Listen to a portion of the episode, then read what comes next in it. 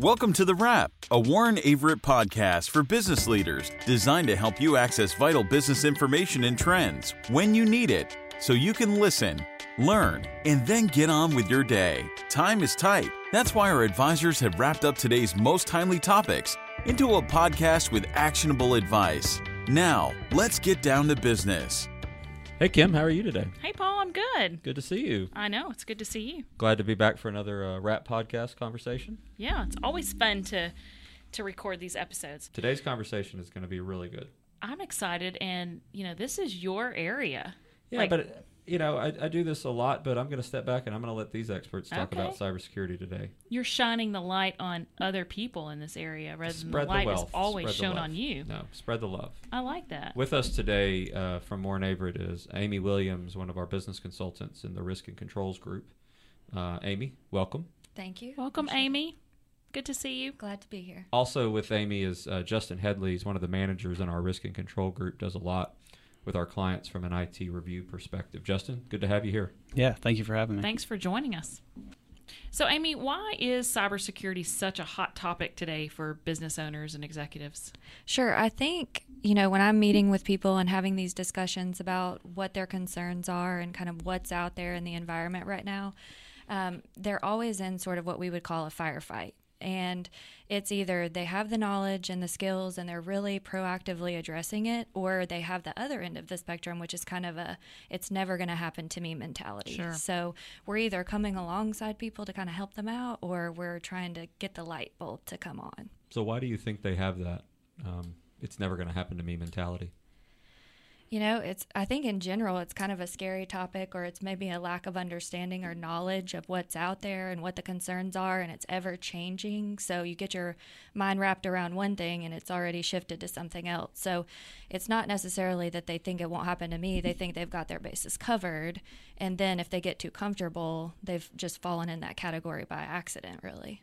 And Justin, why does it always seem that they're in a firefight?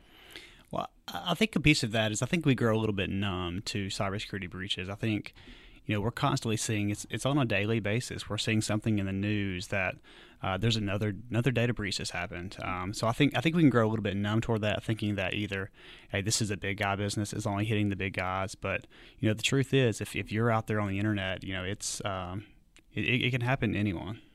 Well, and to add to that, people kind of try to stay in their lane. So you have the executives that say, hey, my internal department takes care of that. And you have your internal department that thinks that they've got everything in order. But if you're not in a constant conversation with each other, then you're basically putting yourself out there for risk. There's a lot of laws related to data breach, right? Uh, and and those are growing by the day. Um, any any sort of kind of forethought onto what's coming from a federal law perspective? Because I don't think there's a federal law yet. Is that right? That's correct. Uh, what you've had thus far is, you know, your states individually enacting their own laws around data breaches, and uh, something you haven't seen like you, you, you see over in other countries, um, uh, mainly in the European Union, is you have uh, they've they've got a unified kind of data breach law similar to GDPR. Uh, you've seen California kind of come up with a similar law, similar, uh, um, a similar law. Um, but I think what you haven't seen yet is in the United States, kind of coming unifying together and saying this is what uh, we expect of our of our companies, uh, making sure that their customers and United States citizens are protected uh, on the data breach data breach front.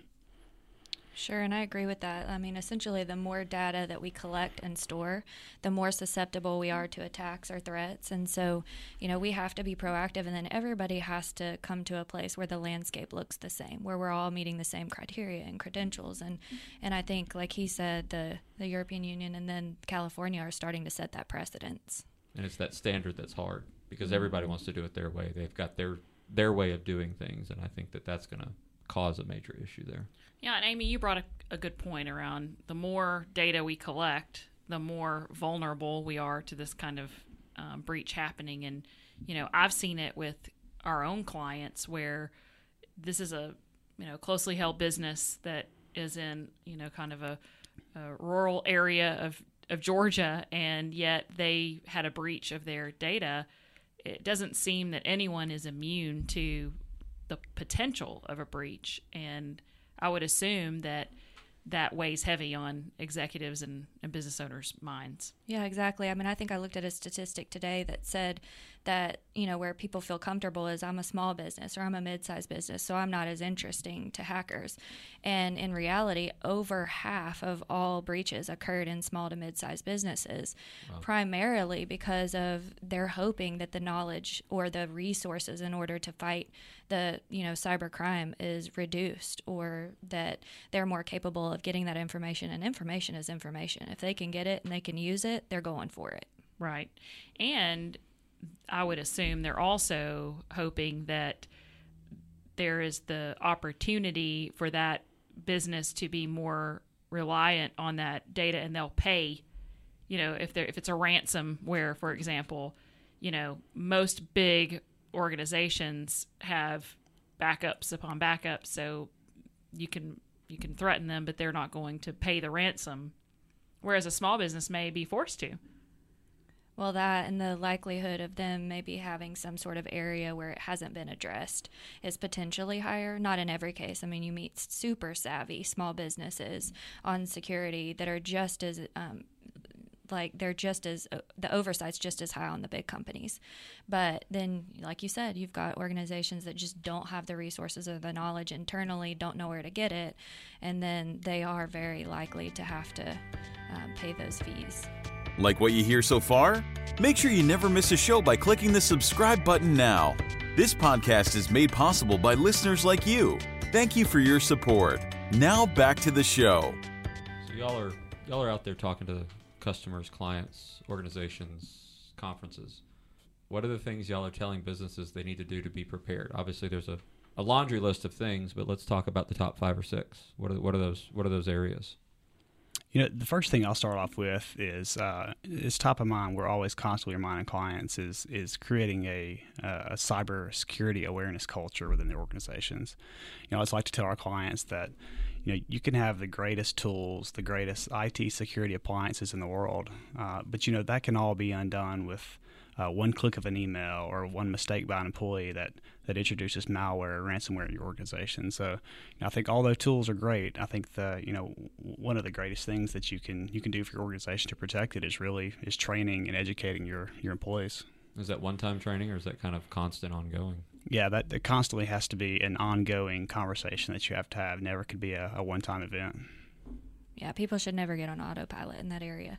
Um, I would agree with Justin that primarily your people are your area of risk, but I think knowing that good policy and procedure development is really important. So the mentality of it's probably going to happen to us. Let's go ahead and have things written out. And, and I say written because having it in theory is not good. It's not enough. So you want to make sure that you have it in writing. Who knows who's on first kind of deal. So that whenever the, the breach does happen, and it's likely that it will, um, that you have a good response and a timely response. I think timeliness is huge.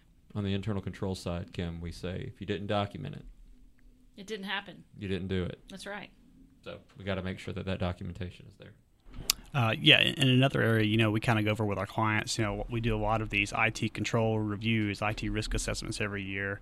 Uh, but you know, we kind of de- uh, develop uh, good technology-based controls into into kind of six areas you know, one of those areas uh, we, we kind of focus on is IT structure and strategy. You know, how how is the IT organization kind of align with the uh, the overall best practices of the organization? Uh, you know, are they on the same page? Another area is change management, which is huge. You know, if you have these homegrown solutions, um, what does that look like as, as far as a change to that application? Uh, are, are, those changes approved? Are they documented? Are they tested before they're pushed into into process? You know, another uh, big area is vendor management. That's a, certainly a big hot topic with financial institutions, but uh, you know, before you onboard a new vendor that you're giving access to your critical information, uh, you know, what are you doing to make sure that um, that that you, are on the same page? You know, you're reviewing SO, SOC reports, uh, making sure that they have the same uh, stringent uh, IT controls around your data that you would have. Um, you know, another area, logical physical access, making sure that there's good password parameters, uh, physical access around your data. Um, another area that we look at around data backups. Um, a lot of our organizations have really good controls around making sure that their data is backed up, but not making sure that you know, if we do have to recover something from those backups, can we actually, you know, recover that successfully? And then finally, kind of the last area uh, is around incident management. So, as, as Amy mentioned before, if you do have a breach, what processes, what procedures do you have in place to inform your customers to get your business up, um, back up and operating? Yeah, and the vendor management one I think is what I'm particularly seeing a lot of people ask about because you can do everything you can possibly do, but if you're have a relationship or a business associate relationship with someone and they aren't doing what they're supposed to do, then that's as big of a problem as you not doing it. So we're having a lot of people say, hey, come look at my critical vendors over here and make sure that they're doing everything that they need to, that they're checking all their boxes so they're not putting our organization at risk. Um, we don't want to find out it's them, not us, and still end up in the same place. And Justin, what is it I say all the time? You can outsource. You can outsource policies and procedures, but can't outsource responsibility. That's that that, that is so true Fact. in this day and age. Mm-hmm. So we hear a lot about clients that are paying for cyber insurance. What is that, and what is it for, and when should a company consider having it? I think with cyber insurance, you know, you can relate that back to any kind of insurance you would buy. It's it, it's in place so uh, to indemnify you from a loss. Um, but the main thing you need to think about with cybersecurity insurance, um, and it's a big misnomer in the market, is that when you go to actually file a claim, um, the insurance company's got to look back at you and say, as far as your from a due diligence perspective, uh, what have you done to make sure this breach may not have taken place? You know, things like making sure that you do have good security awareness training in place for your for your employees, for your end users. Do you have a firewall uh, that would have protected this traffic? Uh, do you send out um, social engineering phishing emails to your to your uh, your employees on a periodic basis? So things like that, just to make sure that um, you had do, good due diligence in, in place to uh, to actually prevent that attack. So, and one thing to watch out for is that under your general liability policy, you're not going to be covered if you experience social engineering. However, under the cybersecurity liability insurance, that would be coverage. Yeah, so so this is really an add-on that they need to have. Correct. Gotcha. So, Justin, is there any particular industry that is more vulnerable to a breach? I think that is a common myth that that one one industry may be more vulnerable um, than another. You know, you hear a lot about uh, in in the headlines now in the news headlines that uh, you know cities, municipalities are under attack. But city of Atlanta. Absolutely, city, city of, of, Atlanta, Baltimore. city of Baltimore. And, you know, a lot of these things are dominating the news headlines, but any business with sensitive information, you know, of any kind, is is vulnerable to attack. All right, guys. So here on the wrap, we'd like to wrap it up in 60 seconds. What's the one thing you want to leave the listeners um, with to, to know about as it relates to cybersecurity going forward? I think from my standpoint, having a it's not if it's when mentality related to cybersecurity. So you are going to get breached. It's just how bad is it and how quickly are you able to respond? And so it goes back to everything we've said previously. We're all vulnerable to attack and we've got to know what to do when it happens. Justin? Yeah, j- just to kind of rehash what we talked about earlier. Um, tools are great, and I think we get caught into a, uh, a, phase these days of saying that I can add this bolt-on appliance to my firewall, or this next tool is the cyber, you know, bull, you know, the silver bullet of cybersecurity. Uh, but it really comes down to education and uh, giving knowledge to our employees. They are the uh, the front lines of our, of our organization, and that's uh, that, that's key to protecting our company. You know, Kim. Usually, when we walk away from cybersecurity conversations, I'm a little scared because there's always something new you've learned. Hopefully, we didn't scare you too bad today. Dun, dun, um, dun. no, I think I was already scared about this coming in. You've done a good job educating me. Well, good. Well, good. Well, Justin, Amy, we really appreciate y'all being here. Thank, you both. Yeah, thank you. And that's a wrap. If you're enjoying the podcast, please leave a review on your streaming platform. To check out more episodes, subscribe to our podcast series, or make a suggestion for other topics to cover, visit us at warrenaverett.com forward slash the wrap.